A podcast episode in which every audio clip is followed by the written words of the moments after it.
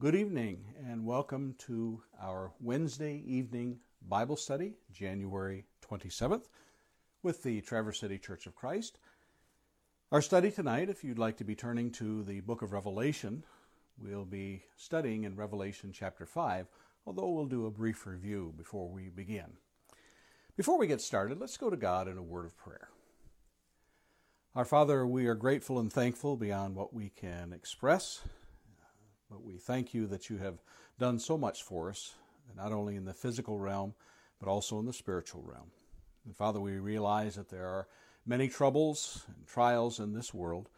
We pray, Father, for the strength to endure this. We pray for the leaders of our country and countries throughout the world that they may seek you in this time of trials. We pray, Father, as we study your word this night, that hearts and minds will be open to the things that we shall look at, that we will get truly a blessing from reading, from hearing, and heeding your word. All this we ask in Jesus' name. Amen. We'll be spending time looking at the screen tonight rather than look at my face, and perhaps that will help us to easier uh, comprehend what is being talked about in the scriptures. I tend to go through this rather quickly it does give us a sense of the continuity of it, but there are a lot of scriptures that are involved. So if you are watching on our Facebook page, you'll be able to stop and start at will in watching it because this is archived. Our website may be a little bit more difficult as uh, it may be in audio uh, after it has been archived. But here we have a brief review of our previous classes of chapters 1 through 4. In the first chapter, we had the introduction to the book of Revelation, and we are told what the purpose of this is. It is the revelation, which means a revealing, even though the Greek word is apocalypsis. We tend to think of something that is apocalyptic as being uh, very shrouded in mystery. But the purpose of this is not to further maintain a mystery, but it is to reveal. It's the revelation of Jesus Christ, which God gave him to show to his servants the things that must soon take place. And you'll notice that I have highlighted and underlined this uh, that must soon take place. He made it known by sending his angel to his servant John, who bore witness to the word of God and to the testimony of Jesus Christ, even to all that he saw. Blessed is the one who reads aloud the words of this prophecy. And blessed are those who hear and who keep what is written in it, for the time is near. So we have within the first three verses, twice it tells us the things that are going to soon take place, for the time is near. As we come down to the end of the book in Revelation chapter 22, it has 22 chapters. In verse 6 says, He said to me, These words are trustworthy, and true, and the Lord, the God of the spirits of the prophets, has sent his angel to show his certain servants what must soon take place. And dropping down to verse 10 of Revelation 22, and he said to me, Do not seal up the words of the prophecy of this book, for the time is near. So we have four times that it tells us that the things are going to soon take place and the time is near. And that leads us to believe that whatever was written in that first century and the people to whom it was written to, that the things that were about to transpire were going to soon take place. As we come down to Jesus giving his charge to John. Uh, John tells us that he was in the Spirit on the Lord's Day. Uh, he was on the island of Patmos, and we are told that he was on the island of Patmos because of the testimony of the Word. He was in the Spirit on the Lord's Day, and I heard behind me a loud voice like a trumpet saying, What you see in a book? Uh, write what you see in a book and send it to the seven churches Ephesus, Smyrna, Pergamum, Thyatira, Sardis, and to Philadelphia and Laodicea. And these are the seven churches that are written to in chapter 2. As we come down to the end of Revelation chapter 1, again, Jesus identifies himself to, to John. He is not an angel, but he is actually Christ. He says, When I saw him, I fell at his feet as though dead. But he laid his right hand on me, saying, Fear not, I am the first and the last and the living one. I died, and behold, I am alive forevermore, and I have the keys of death and Hades. Write therefore the things that you have seen, those that are, and those that are to take place after this. As for the mystery of the seven stars that you saw in my right hand, and the seven golden lampstands, the seven stars are the angels of the seven churches, and the seven lampstands are the seven churches. So here we have Jesus identifies himself to John and once again gives him the charge the things that are, that you have seen, the things that are, and the things that are going to take place after this.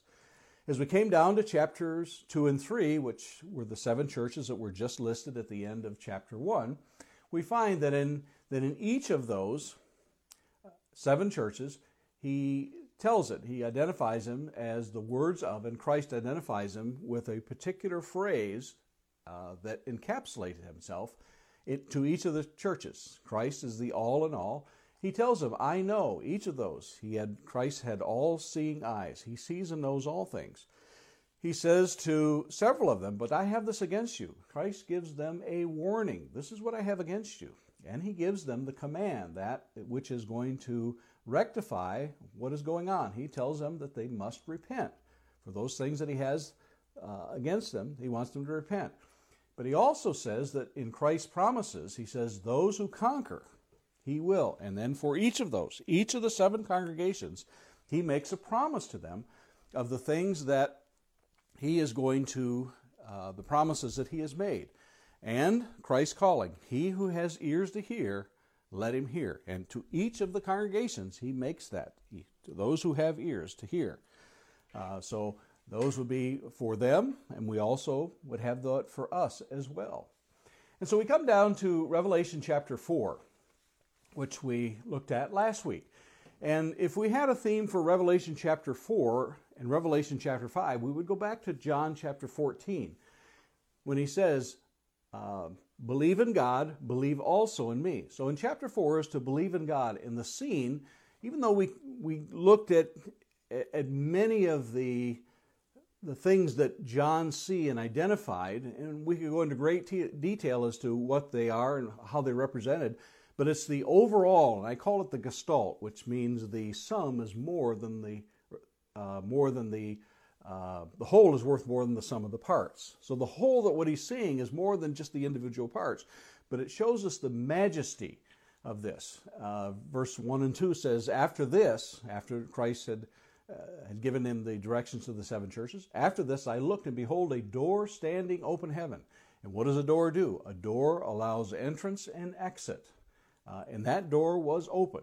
And the first voice, which I had heard speaking to me like a trumpet, said, Come up here, and I will show you what must take place after this. At once I was in the Spirit, and behold, a throne stood in heaven with one seated on the throne. And that, the one, the throne in heaven, and the one seated on the throne, and everything that surrounds us, gives us the majesty and the awe of being in the presence of Almighty God.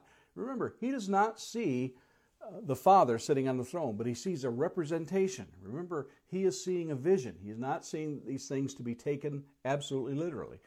But those who are hearing this in the first chapter would have understood that the things that are talked about here, and remember, I've said about 70% of what is written in the book of Revelation can easily be identified uh, in the Old Testament. And so the scenes uh, are not unlike those experienced by Moses. If we go back to Moses in the book of Exodus, as he takes the 70 elders up with him, uh, he sees a scene very much like this. Isaiah in Isaiah chapter 6 sees a scene like this. Ezekiel in chapters 1 and chapters 10 sees it. Daniel sees this. Paul says that he was drawn up in 2 Corinthians chapter 12. So uh, it is showing the majesty of God in this. And so as we come down to chapter 5, we would, we would say, chapter 4, believe in God.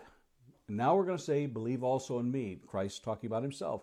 Worthy is the Lamb that we, that's the theme that we would use for this. And so I'd like to, to read the verses all at once and then come back and look at the individual verses. Chapter 5 and verse 1.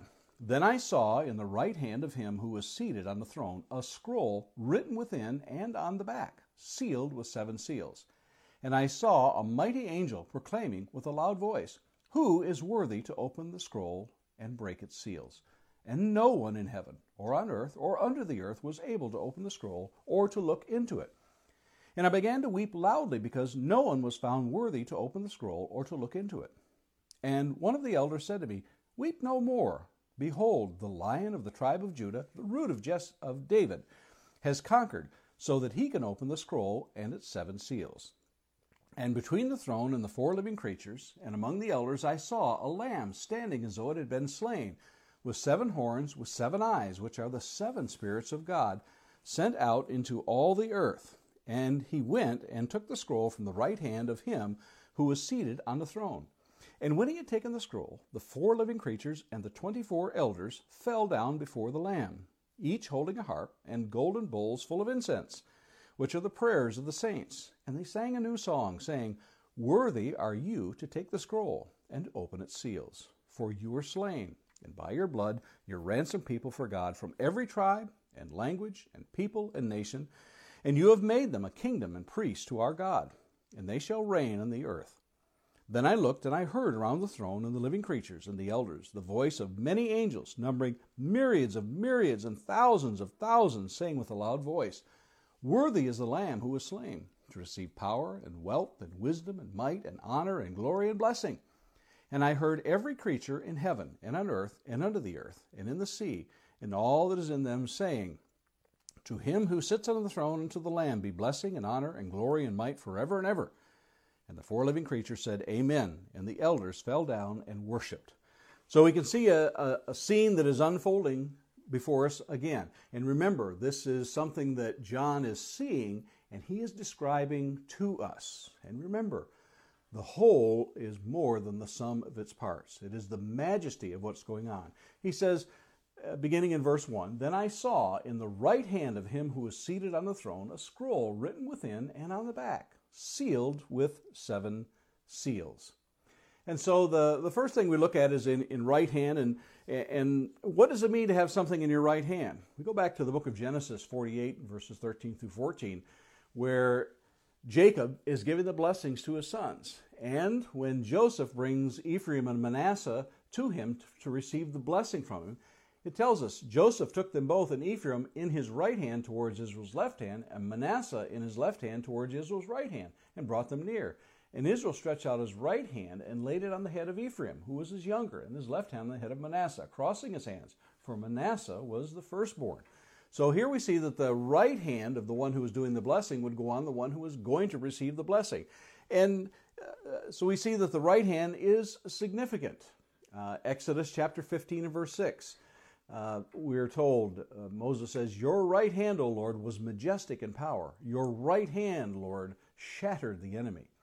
In Levi 14 14, as the priest is to take some of the blood of the guilt offering and put it on the lobe of the right ear of the one to be cleansed, the thumb of their right hand, and on the big toe of the right foot. Acts 5:31 tells us that God exalted him, talking about Christ, to his own right hand as prince and savior, that he might bring Israel to repentance and forgive their sins. So the right hand, as we continue to see, is the uh, that which is in the power. Uh, in Revelation 1.16 it says, In his right hand, in his, his hand of strength, he held the seven stars. And coming out of his mouth was a sharp double-edged sword. In verse 16, he says, When I saw him, I fell at his feet as though dead. Then he placed his right hand on me. So this, this idea of the right hand being that which is uh, special, uh, which is of strength. And he says, seated on the throne. Uh, he, uh, we come here to uh, go back to Revelation 4, verses 2 and 3. It says, Once I was in the Spirit, and behold, a throne stood in heaven. So, this is the throne that was talked about in chapter 4, verses 2 through 3. And in Isaiah chapter 66, uh, I, it says, Thus says the Lord, Heaven is my throne. So, we, we realize uh, immediately that this throne that he sees is talking about that which is in heaven, which God sits on. And uh, as Jesus was uh, admonishing not to swear by something. He says, Whoever swears by heaven swears by the throne of God and by him who sits upon it. So we're seeing that, that majesty of the throne of God uh, instantly recognizable to uh, those that in visions. I made reference to Exodus 24, Isaiah 6, Ezekiel 1 and 10, Daniel 7, 2 Corinthians 12, and others. That uh, those. He says, and, and he has a scroll which is written on both sides. And, and and, and some have speculated that one side was the Old Testament, the other side was the New Testament, uh, written on both sides. It really gives us the idea Uh, we go back to Ezekiel chapter 2 and verses 9 and 10. He says, Then I looked and I saw the hand stretched out to me. In it was a scroll, which he unrolled before me. On both sides of it were written words of lament and mourning and woe. Why both sides? Perhaps because of the abundance of the calamities are going to come upon the enemies of God's people. Uh, there is a lot that God is going to reveal. It is, it is full. Typically, a scroll would only be written on one side, but here we're told that it is written on both sides. It is full of those things of which God has to say. And he says it is sealed with seven seals.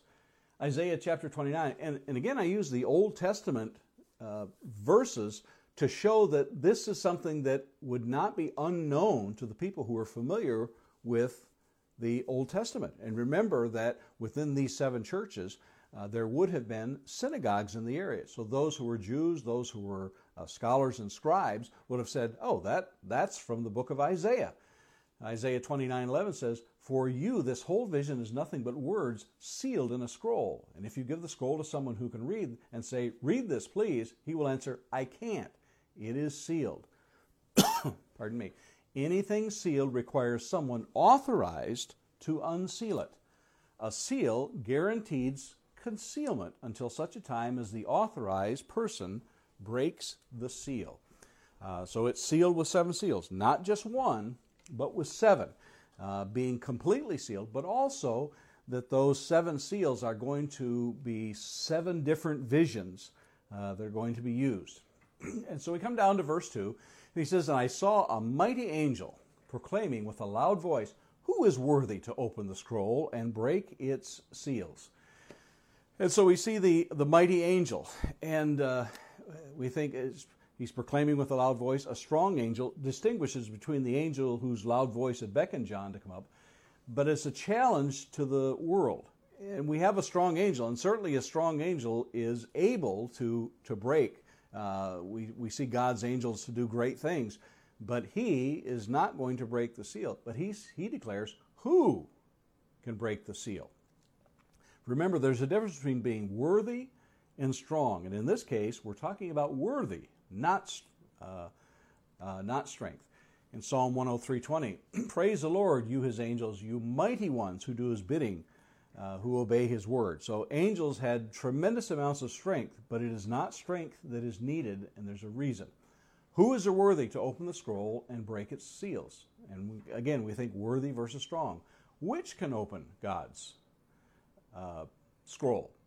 In Matthew chapter 3 and verse 11, as John the Baptist uh, has been asked by Christ to baptize, he says, I baptize you with water for repentance, but he who is coming after me is mightier than I, whose sandals I am not worthy to carry. When uh, John the Baptist realizes when the Christ comes, he says, I am not worthy to even uh, carry his sandals uh, in that. So there's a, the, the idea of being worthy, and uh, verses 3 through 4. And no one in heaven or on earth or under the earth was able to open the scroll or to look into it.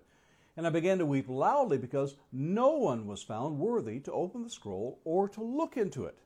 So the implication here is neither the living, those who were on the earth, or anyone dead who was under the earth, nor angels or the 24 elders or in heaven was worthy uh, or able. And what we're looking at here is to know the future. And what is happening in these seals when they are open is the future. And there is only one that knows the future, and that is God. And so when we think of, of those who were under, those who had passed, neither Abraham, Daniel, they look at the names that I posted here Daniel, David, Noah, Samuel, Elijah, Enoch, uh, who did not see death, Michael, Gabriel, Paul, John the Baptist, who was called the greatest of those born of woman uh, before the kingdom came, or even John himself was not worthy of this. There was only one. There's only one person or one entity that has been given uh, to know what the future is. And that's what's being talked about in breaking these seals is to see what the future is. No one knows the future. In 1 Peter chapter 10 uh, 1 Peter chapter 1 verses 10 through 12, Peter is going to talk. He says, Concerning this salvation, the prophets who prophesied about the grace that was to be yours searched and inquired carefully, inquiring what person or time the Spirit of Christ in them was indicating when he predicted the sufferings of Christ and the subsequent glories. It was revealed to them that they were not serving themselves, but you, talking about the future, and the things that have now been announced to you through those who preach the good news to you by the Holy Spirit sent from heaven, things into which angels long to look. So here we have really an encapsulation of what's being talked about in our verse in Revelation that neither those uh, on the earth, those living, or those who had passed, those people that were in the past, uh, who had passed away, those uh, who had died, they weren't worthy to know the future. Things in which angels long to look. Angels did not know the future, they longed to know. Uh, prophets couldn't know the future, nor could angels. And that's what's being uh, referenced here. No one knows the future but God alone. And we need proof 300 plus prophecies in the Old Testament that are fulfilled in the New Testament. We look at prophecies from Daniel chapter 2, who, who foresaw, God told him what the history was going to be in those four kingdoms. He talked about first the Babylonian, then the Medo Persian, then the Greeks, uh, then, the, then the Romans. But he says in that fourth uh, uh, kingdom was going to be established a kingdom that could never uh, be beaten. Okay, so we have um, down to verse 5 and one of the elders said to me weep no more behold the lion of the tribe of judah the root of david has conquered so that he can open the scroll and its seven seals if you didn't know anything about the bible you would wonder who is this lion of the tribe of judah? Who is the root of david? Who has conquered? So he can open these. Well scriptures identify this. Uh, and one of these elders, those are one of those that were identified in chapter 4, the one of the 24 that's surrounding the throne. The line of the tribe of Judah we get from Genesis chapter 49, verses 9 through 10. Judah is a lion's whelp, and I've used the New King James Version because we come down to, you'll see it's highlighted in that last verse, until Shiloh comes. Some of the other later versions do not say Shiloh. Um, Judah is a lion's whelp. From the prey, my son, you have gone up. He bows down, he lies down as a lion. And as a lion, who shall rouse him? The scepter shall not depart from Judah, nor a lawgiver from between his feet, until Shiloh comes. Talking Shiloh is Christ. And to him shall be the obedience of the people. So this uh, lion of the tribe of Judah is identified in Genesis chapter 49, verse 9. And that is, we know, as Christ. And so the root of David. What is the root of David? Isaiah chapter 11 and verse 1 There shall come forth a rod from the stem of Jesse, and a branch shall grow out of his roots. Dropping down to verse 10 of Isaiah chapter 11 And in that day there shall be a root of Jesse. And David came, we look at the genealogies, in Jesse. Uh, Jesse was his father, who shall stand as a banner to the people, for the Gentiles shall seek him, and his resting place shall be glorious. Why is it important to read the genealogy in Matthew chapter 1 and again and the genealogy in uh, Luke chapter 3 because in Matthew chapter 1 and verse 1 the book of the genealogy of Jesus Christ the son of David the son of Abraham and of course it goes in those 14 generations from Abraham to David 14 generations from David to the exile and 14 generations from the exile until the birth so it's important to know these genealogies and to prove that Jesus was the root of David. He came from the tribe of Judah. And so he's identified in Revelation chapter 3 and verse 7. Jesus says, And to the angel in the church of Philadelphia write, The words of the Holy One, the true one, who has the key of David. And we come down to Revelation 22 16. I, Jesus, have sent my angel to testify to you about these things for the churches. I am the root and descendant of David, the bright morning star, that harbinger of the dawn. Romans 1 3, concerning his son, who was descended from David according to the flesh, that which has been established over and over. There is no doubt that Jesus is from the tribe of Judah and is specifically from the Davidic line, that kingship, has conquered. Over and over to the seven churches, Jesus will say, The one who conquers. Your version may say overcome, but overcome and conquer, same word in Greek. The one who conquers, I will grant him to visit to sit with me on my throne, I, as I also conquered and sat down with my Father on his throne. John 16, 33. I have said these things to you that in me you may have peace. In the world you will have tribulation, but take heart. I have overcome or conquered the world. And Matthew 28, 18, uh, the beginning of what we know of as the Great Commission. Jesus came and said to them, All authority in heaven and on earth has been given to me. Why? Because he conquered. 1 Corinthians 15, 57. What did Jesus conquer? But thanks be to God who gives us the victory through our Lord Jesus Christ. And of course, he's talking about uh, conquering death. O death, where is thy sting? O death, grave, where is thy victory? A quote from the Old Testament. And now, in between the throne and the four living creatures, and among the elders, I saw a lamb standing as though it had been slain, with seven horns with seven eyes, which are seven spirits of God, sent out into all the earth. And he went and took the scroll from the right hand of him who was seated on the throne. Very apocalyptic language here. And so, so between the throne and the four living creatures and among the elders, he sees a lamb. And what is it between the throne? If we went back to chapter 4 and verse 6, and before the throne there was, as it were, a sea of glass like crystal. Well, we talked last week about that, uh, that uh, bronze sea that Solomon had built and put with had the, the 12 oxen that were underneath it, uh, three facing each direction. Uh, to, for a total of 12. And you had to go by that sea in order to be cleansed, in order to go into the temple. And so, who could go into that area, that sea, between the throne and the four living creatures? Only Christ could go into that area. He says, And I saw a lamb. And of course, being familiar with Isaiah chapter 53 and verse 7, he was oppressed and he was afflicted, yet he opened not his mouth, like a lamb that is led to the slaughter, and like a sheep before it shears is silent, so he opened not his mouth. And that is the verse that uh, was being read when Philip uh, went down uh, to meet the uh, Ethiopian eunuch. And he says, Who is this guy talking about? Who is he talking about, himself or someone else? So he was reading this about the lamb led to slaughter. Uh, in John chapter 1, verse 29, we read that John the Baptist, he says, The next day he, John the Baptist, saw Jesus coming toward him and said, Behold, the Lamb of God who takes away the sin of the world. Uh, so this lamb, he is standing as though he had been slain.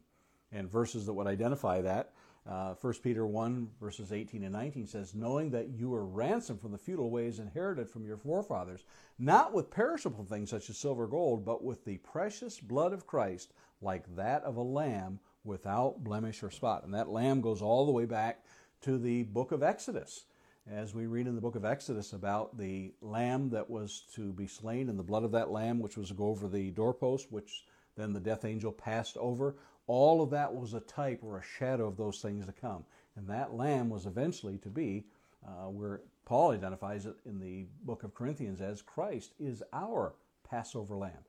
But notice that the lamb is standing, not lying, not sitting, he's not slain, but he is standing as though it had been slain.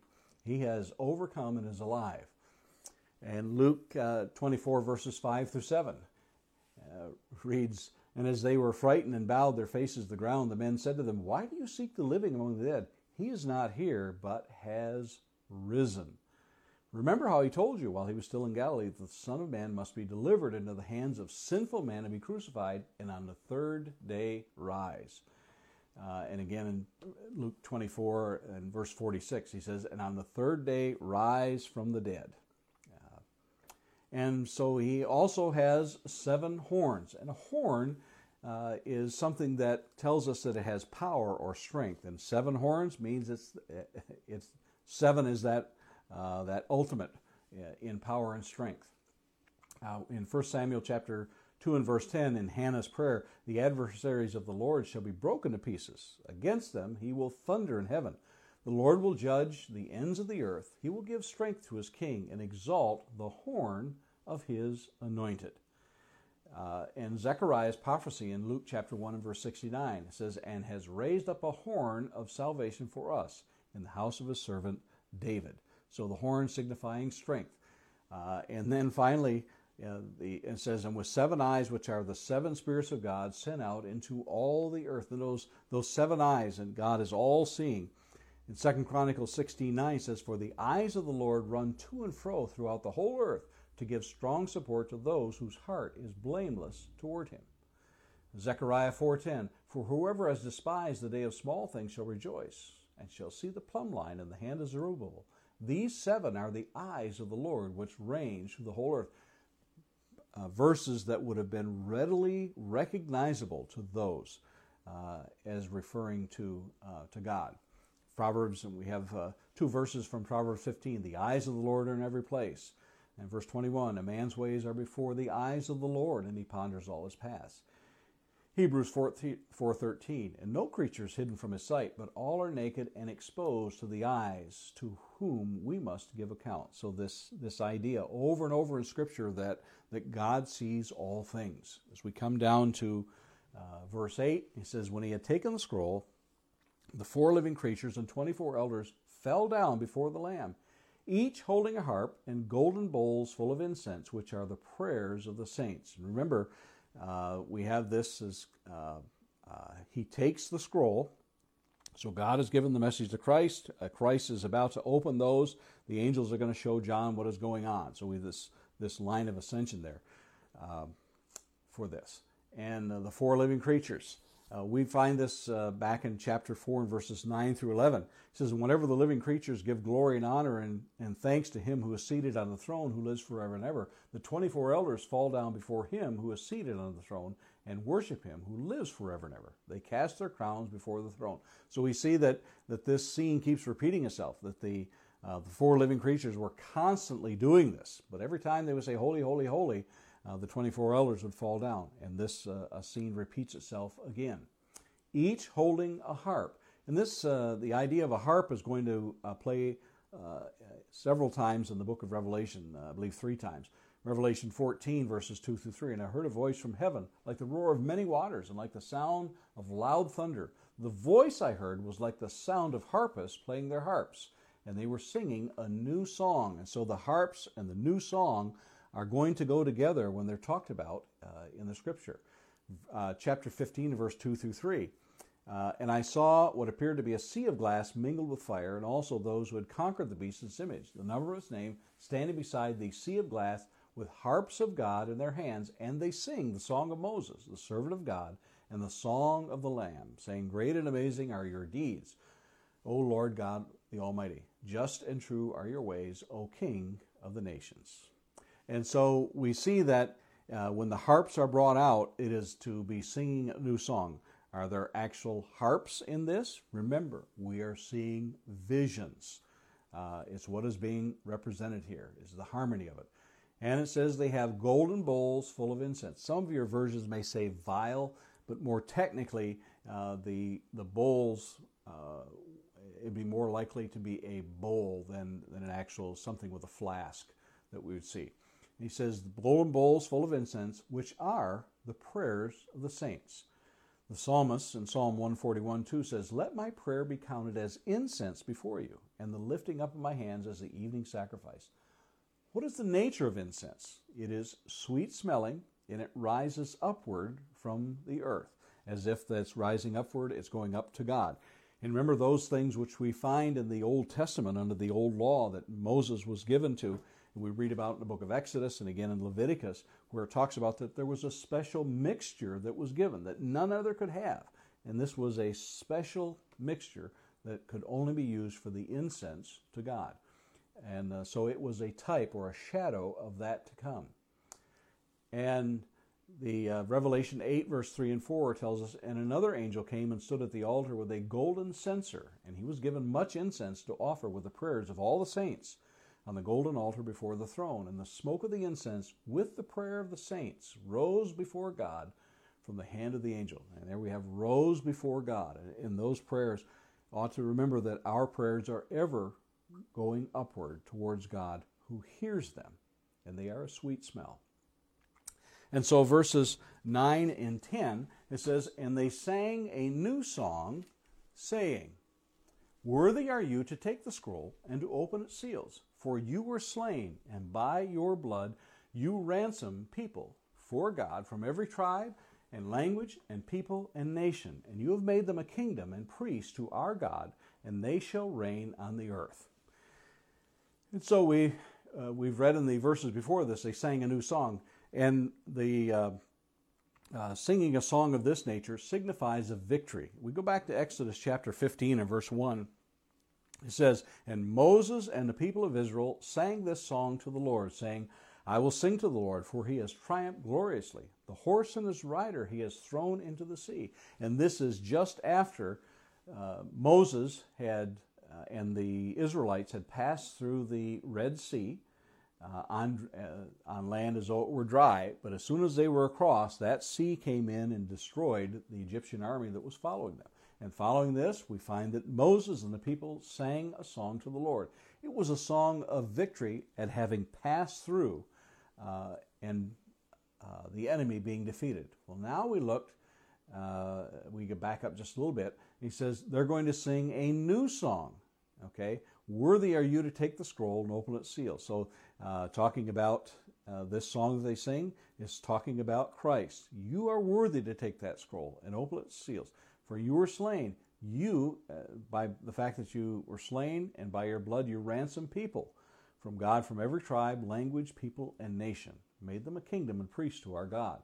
And this idea of being kingdom and priests is spoken of uh, in the book of Hebrews, and Peter tells us that we are a kingdom of priests uh, to God, and they shall reign on the earth.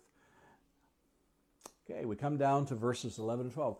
Then I looked, and I heard around the throne and the living creatures and the elders the voice of many angels numbering myriads of myriads and thousands of thousands, saying with a loud voice, Worthy is the Lamb who was slain to receive power and wealth and wisdom and might and honor and glory and blessing. And over and over, this, this chorus keeps ascending, uh, rising, with more and more people joining in uh, about the glory uh, of Christ. Remember, chapter 4, believe in God.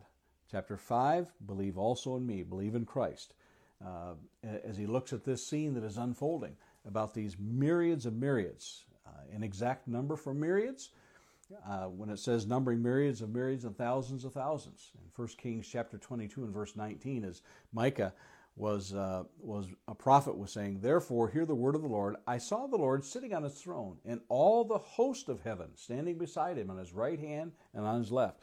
And that was a, uh, we'll, we'll see throughout the Old Testament that uh, the thought of God being surrounded by an, an nearly an innumerable amount of angels. Uh, when he talks about the Lord of hosts, uh, he's talking about uh, God's military might in leading angels, the angels being his army. 2 Kings chapter 6, verse 16 through 17. He said, Do not be afraid, for those who are with us are more than those who are with them. Then Elisha prayed and said, O Lord, please open his eyes that he may see. So the Lord opened the eyes of the young man, and he saw, and behold, the mountain was full of horses and chariots of fire all around Elisha. Uh, I've often wondered at this scene that plays out in, in 2 Kings where Elisha had the faith to know that God was going to deliver it, but his, uh, his servant did not. And his servant uh, was wondering what was going to happen as they were surrounded by the enemy. But Elisha uh, prays, open his eyes and see, and the mountain was full of horses and chariots of fire all about them. And I wonder if sometimes if we could imagine in our times of trouble that we are surrounded by angels. Uh, and we're, sound, we're, we're also standing beside us, as it were, is Christ, who is the head of all of those angels. They are at his command uh, for this. In Matthew chapter 26 and verse 53, do not think that I cannot appeal to my Father, and he will at once send me more than 12 legions of angels, hundreds and hundreds of, of angels. He says, I, That's what I could do. Deuteronomy 33, verse 2, he said, The Lord came from Sinai and dawned from Seir upon us. He shone forth from Mount Paran. He came from the ten thousands of holy ones with flaming fire at his right hand. Ten thousands uh, of them. Daniel chapter 7 and verse 10 A stream of fire issued and came out from before him. A thousand thousands served him, and ten thousands times ten thousands stood before him. The court sat in judgment, and the books were open. Daniel chapter 7 uh, is really a, a, glimpse of what is happening in uh, Revelation chapter 22, talking about that final uh, time. But here we have 10,000 times 10,000s. Now you figure that's at least 100 million. Uh, if you want to do the math. But uh, after this is all done, you can do the math on this. And he talks about a kingdom. A kingdom is a, a people in favored relationship with God. And uh, in, in, our case, the church is a people who are covered by the blood of Christ. Uh, in the fact, shall they be pleasant, presently reign or shall reign? It, it's really kind of unclear as to the uh, the future tense or present tense. We know that we are reigning with Christ, but in this sense, uh, we can find in 1 Corinthians 3.21 and following, and Romans 5.17 and following, it talks about us reigning. Uh, and talking about shall reign, talking about after the oppression, after this uh, tribulation that they are um, they're going to endure, uh, that they, they are indeed going to reign. They will not be defeated. And it's not talking about a millennial or a thousand year reign uh, here on this, this earth. Uh, it's not what it's referring to. And so we come down to Revelation uh, verse 13. He says, And I heard every creature in heaven and on earth and under the earth and in the sea and all that is in them saying, To him who sits on the throne and to the Lamb be blessing and honor and glory and might forever and ever. So we started out with, with the question being asked at the beginning, Who is worthy? And Christ is put forth as one who is worthy. So it begins with the uh, the elders, the 24 elders around the throne, and the, uh, the beasts, uh, the four living creatures that were around there. Then it comes to, uh, to this multitude of angels, and then it comes all the way out here till we come to verse 13. Every creature in heaven. Now, does that mean that it uh, that there's a time when all the birds and all of the cows and dogs and cats uh, the fish in the sea, and everything that is under the earth is going to. No, remember, we are seeing a picture. We're seeing that everything recognizes um, that Christ sitting on the, uh, on the on that throne, that Lamb, uh, he has blessing and honor and glory and might forever and ever. Christ is is equal with God. Christ is God there in heaven. And so we come down, oh, I got the last one there. So we come down to uh, the verse 14. Uh, the last one that I'll read is the four living creatures said amen, and the elders fell down and worshiped. So that is the beginning of, uh, of uh, we're just about ready, we're right perched. And unfortunately, we have the, uh, the chapter break here before we get into chapter 6. Uh, but really, there's, there's really no break. We we have the chapter and verses that have been broken up for us years and years, centuries later. Uh, but this is one continuous vision that is going to uh, continue. And as we come into the uh, six of the seven seals that are going to be broken in the next chapter, uh, it'll be a fascinating study for us. So as we close, and I hope that uh, Lord willing, we'll have this class again next week and that you'll look forward to it. And I hope that you'll study this and see the things that were presented and study them for yourself and see the majesty and glory that, that is contained within heaven. This picture that is that is opened up that Christ was worthy because he did conquer. And so let's close with a word of prayer. Father, we thank you for time that we have had to spend here. We pray that it has been beneficial to us, that it has been productive. And we pray, Father, that we will realize the victory that we have in Jesus as his servants, as his disciples, and as Christians. In Christ's name we pray. Amen.